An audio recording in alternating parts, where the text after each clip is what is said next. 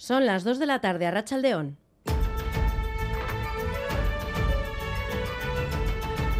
Crónica de Euskadi con Irache Martínez. Hain suabe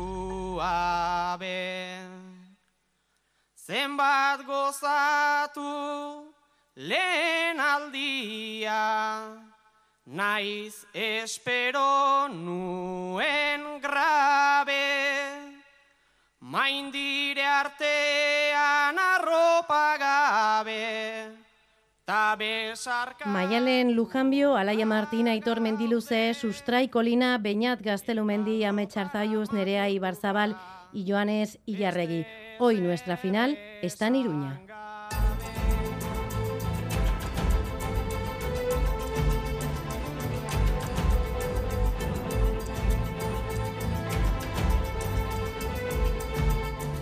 Desde las 11 de la mañana el Navarra Arena está en ebullición, lleno a rebosar. 13.000 personas están siguiendo el campeonato absoluto de Bercholaris de Euskal Herria in situ, además de quienes lo están siguiendo en directo a través de ETV y EITV.eus. Con esta final termina un periplo que ha durado casi tres meses y en el que los aficionados a los berchos han abarrotado los recintos donde se han celebrado las diferentes eliminatorias y fases del campeonato.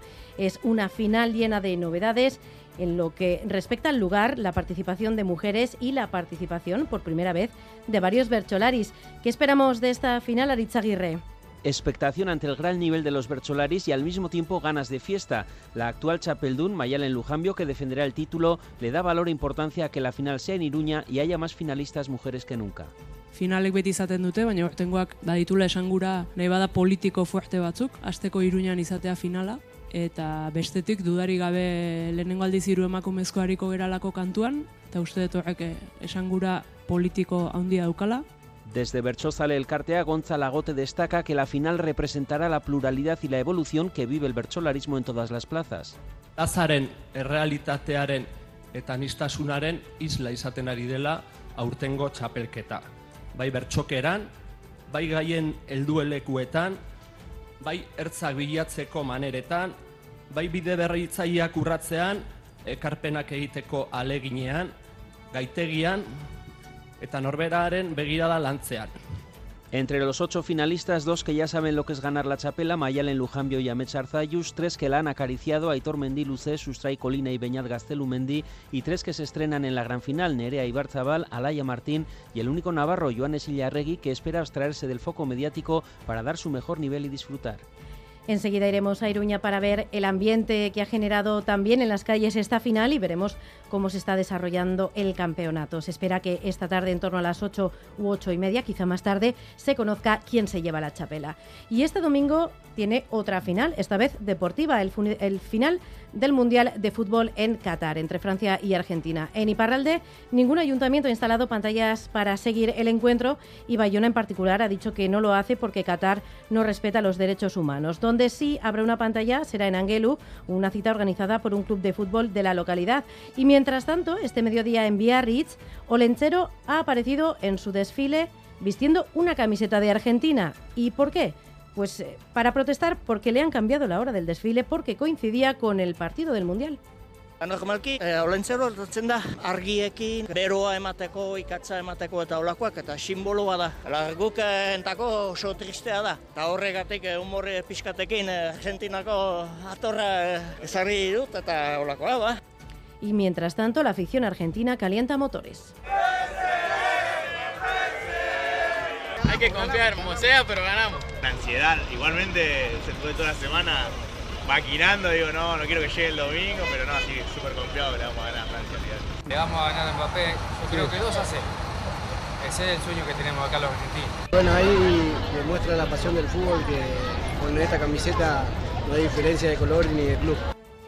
El partido será a las 4 de la tarde, pero hay más deportes. John Zubieta, Rachaldeón. Hola, Rachaldeón. En lo estrictamente deportivo, efectivamente, el Mundial de Qatar llega a su momento decisivo. A las 4 se citan Argentina y Croacia para determinar el campeón. Ayer Croacia logró el tercer puesto tras derrotar por 2-1 a Marruecos. En fútbol, en cuanto a nuestros equipos, el Athletic puso broche de oro a su particular mini pretemporada con un triunfo por 0-1 ante la Udinese, gracias al tanto de Iñaki Williams en el tramo final. En segunda división, el Eibar pretende recuperar el liderato ante el Levante en campo ajeno y el Alavés busca en Málaga terminar con su racha de tres partidos seguidos perdiendo. En pelota, Peña y Mariez Currena derrotaron por 22-12 a Ezcurda y Martija en el frontón Labrit dentro del campeonato de mano parejas. Asimismo, el Bilbao Basket obtuvo un triunfo en Manresa por 76-86 y esta noche el Vasconia se mira al Fuenlabrada tras sus victorias en Turquía. En la Liga Femenina, el IDK ha caído 53-68 ante el Girona y en balonmano, el Veravera buscará esta noche en Málaga una Supercopa que se la resiste. A esta hora tenemos 19 grados en Bayona, 17 en Donostia, 16 en Bilbao, 11 en Iruña y 10 grados en Vitoria-Gasteiz. Repasamos ya el pronóstico del tiempo para las próximas horas Euskalmet, Mayaleniza, Rachaldeón. Arachaldeón, por la tarde se mantiene la misma tónica, pero el viento del sur irá ganando fuerza. A medida que avancen las horas, irá arreciando. En zonas expuestas de la vertiente cantábrica puede soplar con rachas muy fuertes y en el resto también se dejará notar sobre todo en el este de Guipúzcoa, en el norte de Navarra y en el oeste de Vizcaya. Y por la tarde, en la mitad norte, las temperaturas serán muy templadas. En cambio, en zonas del sur es posible que no levanten niebla. Es decir, la tarde en general será soleada, pero el viento del sur puede ser molesto. Mañana este viento del sur seguirá siendo el protagonista, predominará el viento del sureste y la vertiente cantábrica soplará con rachas muy fuertes, especialmente en las zonas de montaña. En el Valle del Ebro, de nuevo, se pueden formar nieblas que pueden ser persistentes y en general las nubes serán más abundantes, sobre todo a partir del mediodía, cuando en la mitad norte se puede escapar alguna gota. Comenzaremos el día con temperaturas más templadas y las máximas no van a variar mucho, de modo que el lunes tenemos que destacar el viento del sur.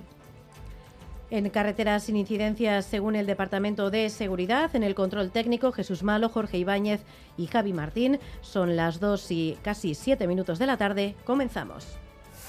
Crónica de Euskadi con Irache Martínez. Ocho Bercholaris y una única chapela que preside el escenario del Navarra Arena en Iruña. Sobre las ocho u ocho y media, quizá más tarde, conoceremos el nombre del ganador o ganadora de esta edición que continúa a esta hora. Siguiendo esta final absoluta de Bercholaris de Euskal Herria, está nuestro compañero Agustín Sarrionandia. Pasadas las 11 de la mañana comenzaba esta final del decimoctavo campeonato de Bercholaris de Euskal Herria y lo hacía con una impresionante acogida por parte del público, 13.000 personas, a los ocho participantes que subían al escenario. Has hecho los zaparrada. Eran evidentes las ganas, como oíamos en la retransmisión de nuestros compañeros de Euskadi Rátida. Algunos de los que hoy están sobre el escenario tienen una amplia trayectoria. Lujambio, siete finales y dos veces Chapeldún. Colina y Mendiluce, seis finales. Arzayus, cinco y una Chapelá. Gastelumendi, tres finales. Se da la circunstancia, sin embargo, de que quien ha logrado la máxima puntuación en lo que llevamos de campeonato es uno de los tres que llegan por vez primera a una final, Alaya Martín. Los otros dos son Joanes Illarregui y Nerea Ibarzabal. Visto lo visto y oído lo oído esta mañana, se antoja difícil hacer un pronóstico. Uste dut aurten e, txapeldunaren izena eta batez ere txapeldun ordearena sekula ez bezain irekita dagoela. Esa la opinión del Bercholari John Martín, pero otros, como por ejemplo Xavier Repayá, apuntan ya a Lujambio y Colina como favoritos. Todavía quedan las pruebas de la tarde, entre ellas el Burus Burucoa, entre los dos que obtengan la máxima puntuación, tras las pruebas que comenzarán a las 5. El resultado final pasadas las 8 de la tarde. Y a destacar de esta final, que es la primera a la que llegan tres mujeres, y que llegan, nos decía quien fuera la primera mujer Bercholari, participante en la final de 1985, Cristina Mardaras, para quedarse. Nik uste emakumea gelditzeko etorri dela, ez bat eta bita hiru, niretzat zer esan gure dau, ba justizia egiten ari dela. Pues con el bercho de inicio, el agurra de una de ellas, Nerea Ibarzabal, nos quedamos. Un bercho que nos habla de nuevos tiempos.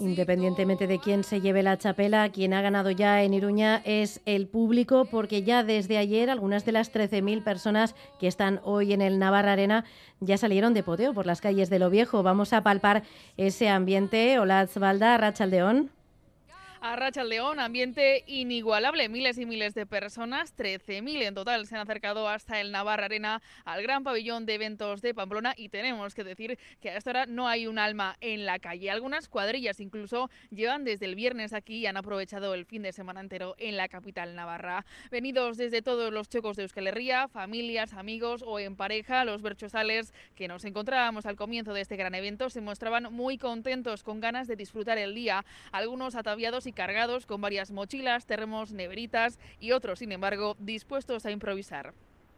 Plan luzea, ondo prestatuta gatoz. Dena, dena ekarri dugu. Eh, bueno, ez pentsa ontxe, topatu dugu, bueno, ibili gara bilaz, eh, hemen inguruan eh, okinderi bat topatzeko zaila izan da.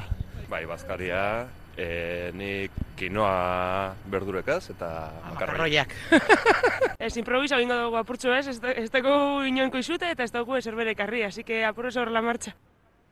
De todas formas, la Asociación Berchozal El Cartea ya ha puesto una carpa con un menú en la Universidad Pública de Navarra para todos aquellos que no encuentren un lugar para comer. Una carpa que se llenará de gente en apenas, eh, en apenas unos minutos en cuanto termine la primera parte. Y entre plato y plato podrán intercambiar impresiones y opiniones. Opiniones que también hemos recogido en este micrófono de Radio Euskadi durante la mañana.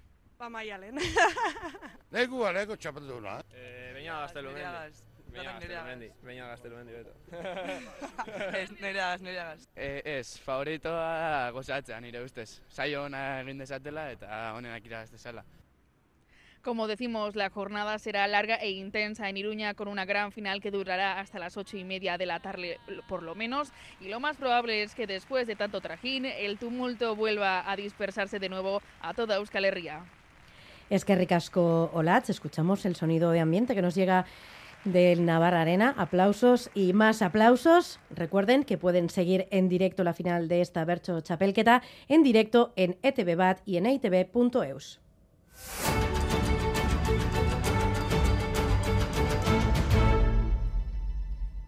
Vamos con otros asuntos. Esta mañana el presidente del Consejo de Relaciones Laborales, Tomás Arrieta, se ha pasado por los micrófonos de Crónica de Euskadi fin de semana. Ha propuesto fórmulas imaginativas para mantener el poder adquisitivo de las y los trabajadores, como puede ser repartir la subida salarial en diferentes ejercicios para hacer frente a la inflación. Además, se ha mostrado optimista con la reunión que patronal y representantes sindicales del metal de Vizcaya mantendrán el próximo miércoles Lier Puente.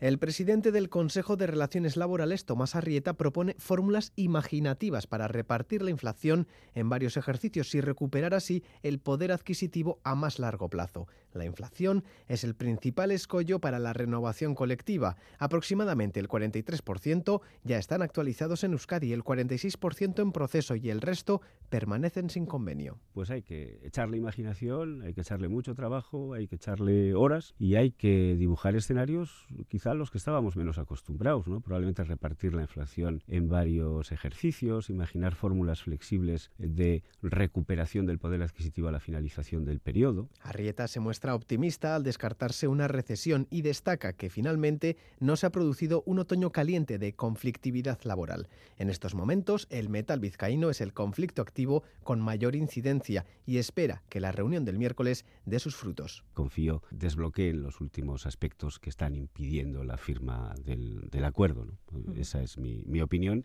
y sobre todo mi, mi deseo. Todo ello en un escenario de amplia incertidumbre donde todas las partes están condenadas a entenderse.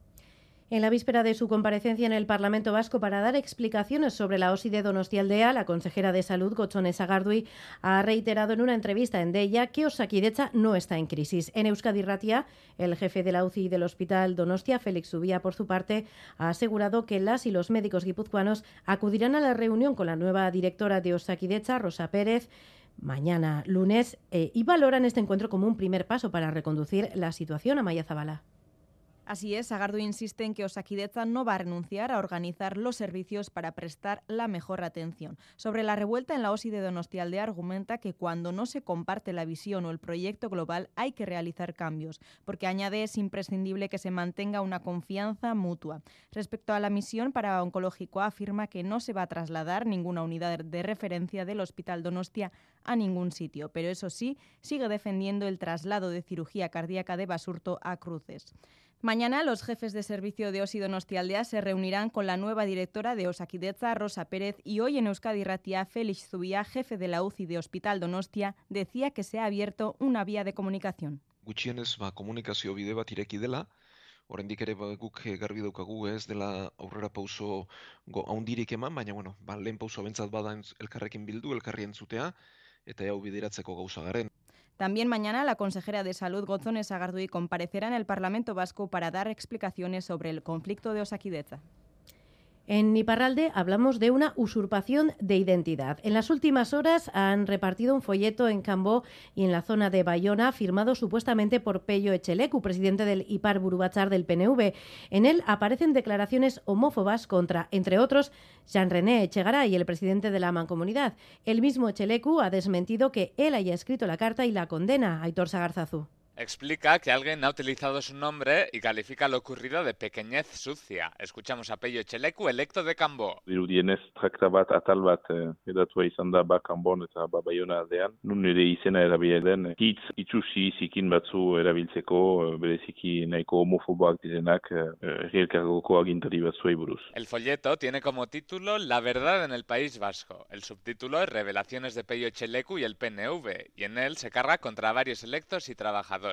Lo más destacable, se le acusa a Juan René Chegaray, presidente de la Mancomunidad de Iparralde, de malgastar dinero público, pero sobre todo se le ataca por ser supuestamente gay en un texto lleno de declaraciones homófobas. Echelecu desmiente que la nota sea suya, dice que lo escrito es inaceptable y condena de manera firme las palabras y las formas utilizadas. Igualmente no quiere darle más importancia al tema. Bakarrik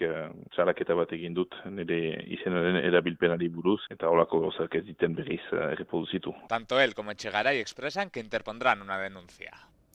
El ministro de Presidencia del Gobierno español, Félix Bolaños, ha acusado al Partido Popular de tratar de controlar la democracia por la puerta de atrás con su recurso ante el Tribunal Constitucional. Advierte además de las graves consecuencias que tendría que el órgano se alinease con esta maniobra de los populares. Bolaños confía en que mañana el Constitucional no acepte el recurso de amparo presentado por el PP, donde pide suspender la tramitación parlamentaria de dos enmiendas por las que se reforma el sistema de elección del Poder Judicial. El Partido Popular está intentando llevar al límite a las instituciones democráticas. El Partido Popular, el señor Feijóo, quien quiera que mande en la derecha, tratan de controlar la democracia por la puerta de atrás. Tratan de tumbar los avances sociales y los nuevos derechos antes de que se aprueben incluso en el Parlamento. Porque recordemos que a la derecha todo le parece inconstitucional. Hubieran tumbado la reforma laboral, la ley de matrimonio homosexual, la ley de igualdad, la ley del aborto, la ley de eutanasia. Por su parte, el coordinador general del Partido Popular, Elías Bendodo, ha pedido al presidente del Gobierno, Pedro Sánchez, que escuche a los dirigentes del PSOE de la etapa de la transición en vez del PSOE actual, que califica de podemizado y cercano a independentistas y radicales. Además, acusa a Sánchez de desafiar al Estado de Derecho y cargarse la democracia. Sánchez ha utilizado la democracia para llegar al poder y ahora utiliza el poder para cargarse la democracia. Eso es el populismo de los países sudamericanos. Lo está aplicando Pedro Sánchez ya aquí. Y esto es preocupante y peligroso. Cuando a un presidente le estorba la democracia, sus contrapesos y su, y su seguridad, como le está ocurriendo a Sánchez, insisto, esto es peligroso. Acto institucional del Gobierno vasco en Zarauz con motivo del Día Internacional del Migrante, una localidad que está dentro de los 130 ayuntamientos firmantes del Pacto por la Inmigración y que este año ha sido premiado por sus buenas prácticas en este ámbito. Un acto en el que el Ejecutivo vasco ha valorado, entre otros aspectos, el trabajo de cuidado realizado por las mujeres migrantes Xavier Urteaga. Según el Eustat, en Euskadi residen 186.000 personas migrantes. Muchas de ellas atraviesan dificultades que se intentan paliar con las herramientas que ofrece el Pacto Social Vasco para la Inmigración. 130 ayuntamientos participan en la iniciativa, uno de ellos el de Zarauz, un municipio de 22.000 habitantes, mil de ellos son personas migrantes. Antonio Sánchez naiz, eh, Extremadura jaio nintzen orain dela eh, larogei urte. Yo soy gallego, de la provincia de Lugo. Susana Benítez naiz, Colombiakoa naiz. Zarautzen bizi naiz orain dela hiru urte. Hoy un día muy especial para nosotros los comunidades inmigrantes. El gobierno vasco ha reconocido cinco prácticas inclusivas desarrolladas en Zarauz. Son iniciativas relacionadas con la integración, la hostelería, la infancia, la lengua y los cuidados. La consejera Beatriz Artolazábal ha destacado precisamente el trabajo de las mujeres cuidadoras, uno de los colectivos más sensibles. Y este es el momento de poder eh, reconocer esa labor impagable que realizan con nuestras personas más vulnerables y más queridas hacer frente desde, esta desigualdad eh, para poder poner medidas que intentan paliar esta cruda realidad es por lo que nació ese Pacto Social Vasco por la Migración. La consejera Artolazábal ha querido reconocer también el trabajo de los técnicos municipales de migración y ha señalado que el año que viene los proyectos municipales de convivencia contarán con una partida de 850.000 euros. Acto, como decimos, celebrado en Sarauz, en este Día Internacional del Migrante. Pero al margen del acto institucional, queremos seguir profundizando en este asunto, así que saludamos ya a Arancha Chacón, directora de SEAR Refugiatuekin. Arrachaldeón. Arrachaldeón, Cayo. En este día nos vamos a acercar a la realidad de las personas migrantes, concretamente a las demandantes de asilo. SEAR atiende a estas personas que en el 90% de los casos la respuesta que reciben a esa solicitud es un no. Eh, ¿En qué situación se quedan estas personas? Bueno, pues es verdad que hay, el número de personas solicitantes de protección internacional es, elevado, sobre todo si tenemos en cuenta, como tú dices, que un alto porcentaje, la respuesta es, es un no. ¿Y qué es lo que sucede? Que se quedan en situación de irregularidad y no solo legalmente se quedan en esa situación con lo que supone de pérdida de, del permiso de trabajo en muchos casos y del empleo, eh, pérdida de un montón de derechos que se garantizan cuando estás en situación en situación legal y luego anímicamente bueno, pues es un, es un varapalo importante porque tú ya has eh, ido dando, o sea, has ido dando los pasos para poder incorporarte a esta sociedad, un poco en función también de los, de nuestros criterios, ¿no? De, empleabilidad, de eh, vivir en un piso, tal, y de repente, de la noche a la mañana, con esa, con esa respuesta negativa, estás otra vez en el escalón menos dos y tienes que volver a empezar a, reconstruir tu vida. Y además, eh, cuando ocurren em, estos casos, eh, claro, al final eh, estás condenándoles un poco al, a la exclusión. ¿no? A la, a la, pobreza, porque claro, al final eh, estas constantes negativas, pues, pues es a lo que te llevan, entiendo. Eso es, te, condenan a la, exclusión a través no estar visible. Con lo difícil que es que siendo una persona migrante te, te, vean y te reconozcan, ¿no? Porque, porque ese es un paso importante que cuesta mucho dar cuando vuelves a, esta situación, la, vuelves a estar en una situación muy, muy vulnerable que sí, que como tú bien dices, te lleva, te lleva a la exclusión. También, en primer lugar, porque, porque las posibilidades de mantener el trabajo, por ejemplo, o de poder incorporarte al mercado laboral, pues vuelven a ser mucho más complicadas. Es verdad que hay regulación, hay posibilidades de regularización por otras vías, pero que también vuelven a ser muy complejas, vuelven a ser muy complejas, vuelven a pedir otras nuevos requisitos de documentación, vuelven a poner muchas piedras en el camino para que eh, puedas normalizar tu vida y como tú dices, pues al final te aboca a, a la exclusión. Em, yo no sé cuál es el eh, perfil de las personas eh, demandantes de asilo en Euskadi, porque probablemente sea diferente a las personas migrantes. Eh, no quiere decir que, si, por ejemplo, recibimos más migrantes de un, de un país concreto, haya también más personas demandantes de asilo de ese país, ¿no? Entiendo no tiene que ver, no mm. necesariamente son procesos eh, diferentes. Es verdad que luego las vidas y los problemas y las dificultades que encuentran las personas migrantes y las personas refugiadas pueden ser muy, muy similares a la hora de incorporarse a la sociedad de acogida, pero el perfil sí que es un poco diferente. También con, muchas complejidades, ¿eh? que sería largo de hablar, pero cuando solicitas asilo tienes que demostrar que vienes huyendo de tu, de tu país, que tu país además no te ofrece la protección y hay una serie de motivos eh, tasados. Se va ampliando la mirada de cómo entendemos eh, la discriminación, o sea, la violencia por raza, por religión o incluso por, por, por pertenecer a un determinado colectivo. Esa mirada se va ampliando porque eh, la, la, figura del refugiado, la refugiada, aparece recogida en un, en un, en un instrumento internacional que es de 1951, entonces ha llovido mucho y esto requiere de ir interpretando un poco esa, esa lectura que, que se hace de, de la Convención de Ginebra pero, pero hay unos motivos determinados para solicitar asilo y las personas migrantes no con menor razón y no y no en una situación menos violenta huyen eh, pues de, otras condiciones pues económicas o, sociales de necesidad de mejorar la vida pero no quizás de estas violencias por raza por, o por estar perseguidas por cuestiones de raza de religión de, nacionalidad o de pertenencia a un determinado eh, grupo.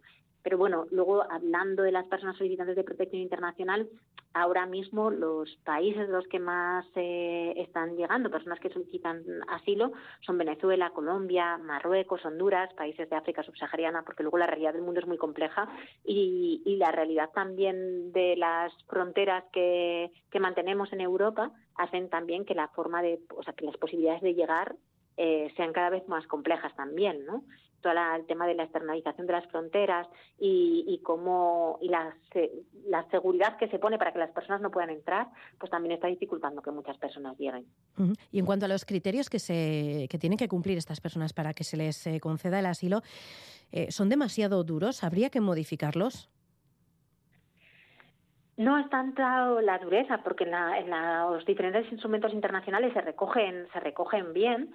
Eh, es un poco también la, interpretación y el cómo articulamos y luego en la con la letra pequeña cómo articulamos o cómo articula el gobierno español un poco eh, esos, esos procedimientos para poder conceder asilo porque bueno lo, de lo que habla la convención es de poder demostrar los, temores fundados de que tu vida eh, corre peligro y de que estás perseguido que estás perseguida pero luego por ejemplo eh, te tienen que dar la posibilidad de solicitar asilo y de contar tu historia. Y si pensamos a día de hoy cómo están las cosas, eh, las dificultades para conseguir una cita en policía, ¿no? Por, cómo se han establecido los mecanismos, son complicadísimas o luego cómo se estudian las, las historias de asilo. Muchas veces se decide por países, no tanto por la historia personal de cada, de cada individuo que, que solicita asilo. Y esto no puede ser. Tiene que ser siempre un análisis individualizado. Y esto se ve muy claro, por ejemplo, si pensamos en Colombia, es uno de los países más violentos, eh, con, con, muchas personas que son defensoras de, de, derechos humanos o personas que se juegan la vida todos los días por estar en contra de su gobierno, por ejemplo,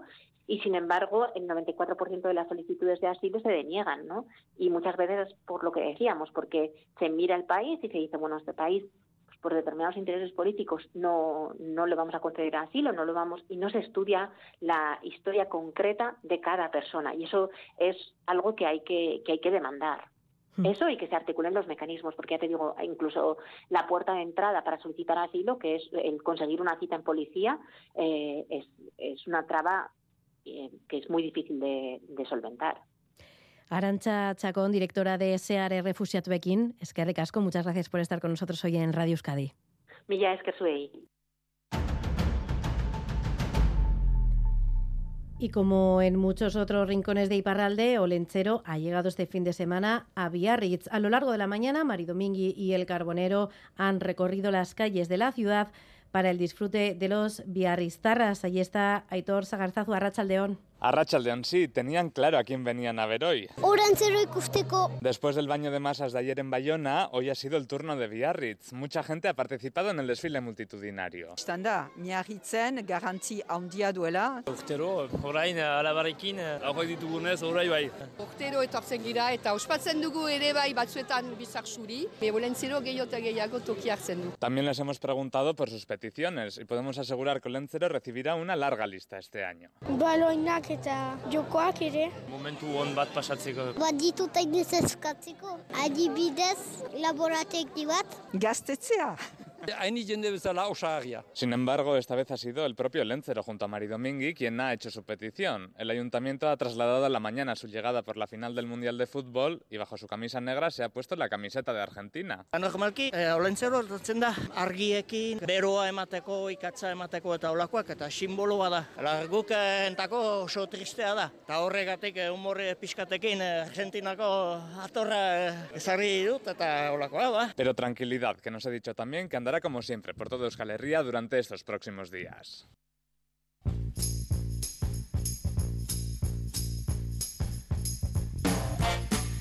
Esta tarde a las 7 podremos volver a disfrutar de grandes éxitos de Supremes, los Jackson 5 o los Temptations. Será en el Baluarte de Iruña, en el concierto de The Motown Sound. Así nos despedimos. Que pasen un buen fin de semana. Ondo y Sanagur.